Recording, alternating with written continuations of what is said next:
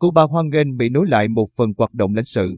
Ngày 4 tháng 3, Ngoại trưởng Cuba Bruno Rodriguez đã hoan nghênh việc Mỹ quyết định nối lại một phần hoạt động lãnh sự của đại sứ quán nước này tại La Habana. Theo phóng viên thông tấn xã Việt Nam tại La Habana, trên mạng xã hội Twitter, Ngoại trưởng Cuba nhận định việc Mỹ nối lại dịch vụ thị thực với số lượng hạn chế. Nếu thực sự diễn ra, sẽ là bước đi đúng hướng.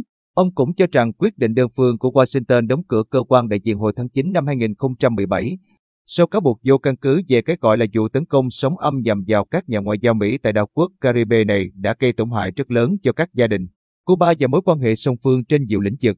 Đây là phản ứng chính thức đầu tiên của Cuba kể từ khi đại biện lâm thời Mỹ tại Cuba Timothy Juniga Brown ngày 3 tháng 3 cho biết Washington sẽ nối lại dịch vụ cấp thị thực tại Cuba.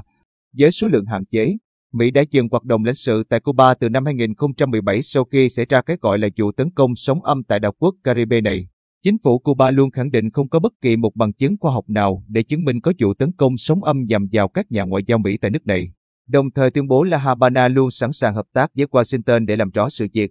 Sau khi Mỹ dừng cấp thị thực, người Cuba muốn sang Mỹ phải đến các nước khác như Colombia hoặc Guyana để nộp hồ sơ xin thị thực.